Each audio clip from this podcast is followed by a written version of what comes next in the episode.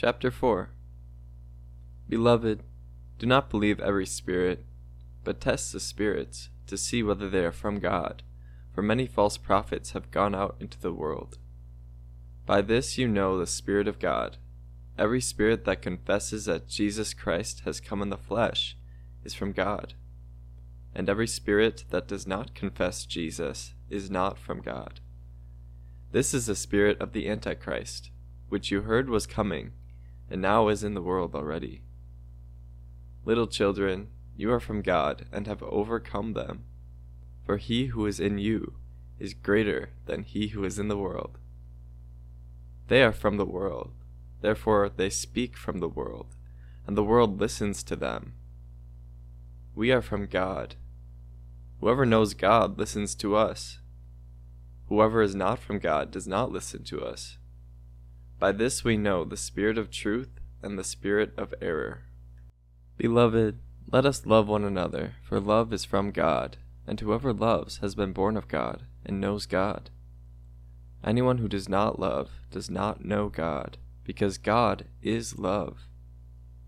In this the love of God was made manifest among us, that God sent his only Son into the world so that we might live through him. And this is love, not that we have loved God, but that he loved us and sent his Son to be the propitiation for our sins. Beloved, if God so loved us, we also ought to love one another. No one has ever seen God. If we love one another, God abides in us, and his love is perfected in us.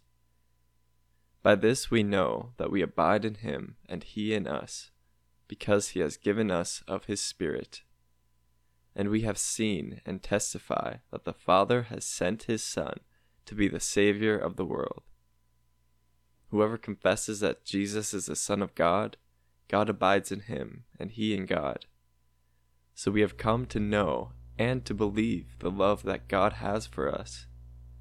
God is love, and whoever abides in love abides in God, and God abides in him. By this is love perfected with us, so that we may have confidence for the day of judgment, because as he is, so also are we in this world. There is no fear in love, but perfect love casts out fear, for fear has to do with punishment, and whoever fears has not been perfected in love. We love because he first loved us. If anyone says, I love God, and hates his brother, he is a liar. For he who does not love his brother whom he has seen cannot love God whom he has not seen.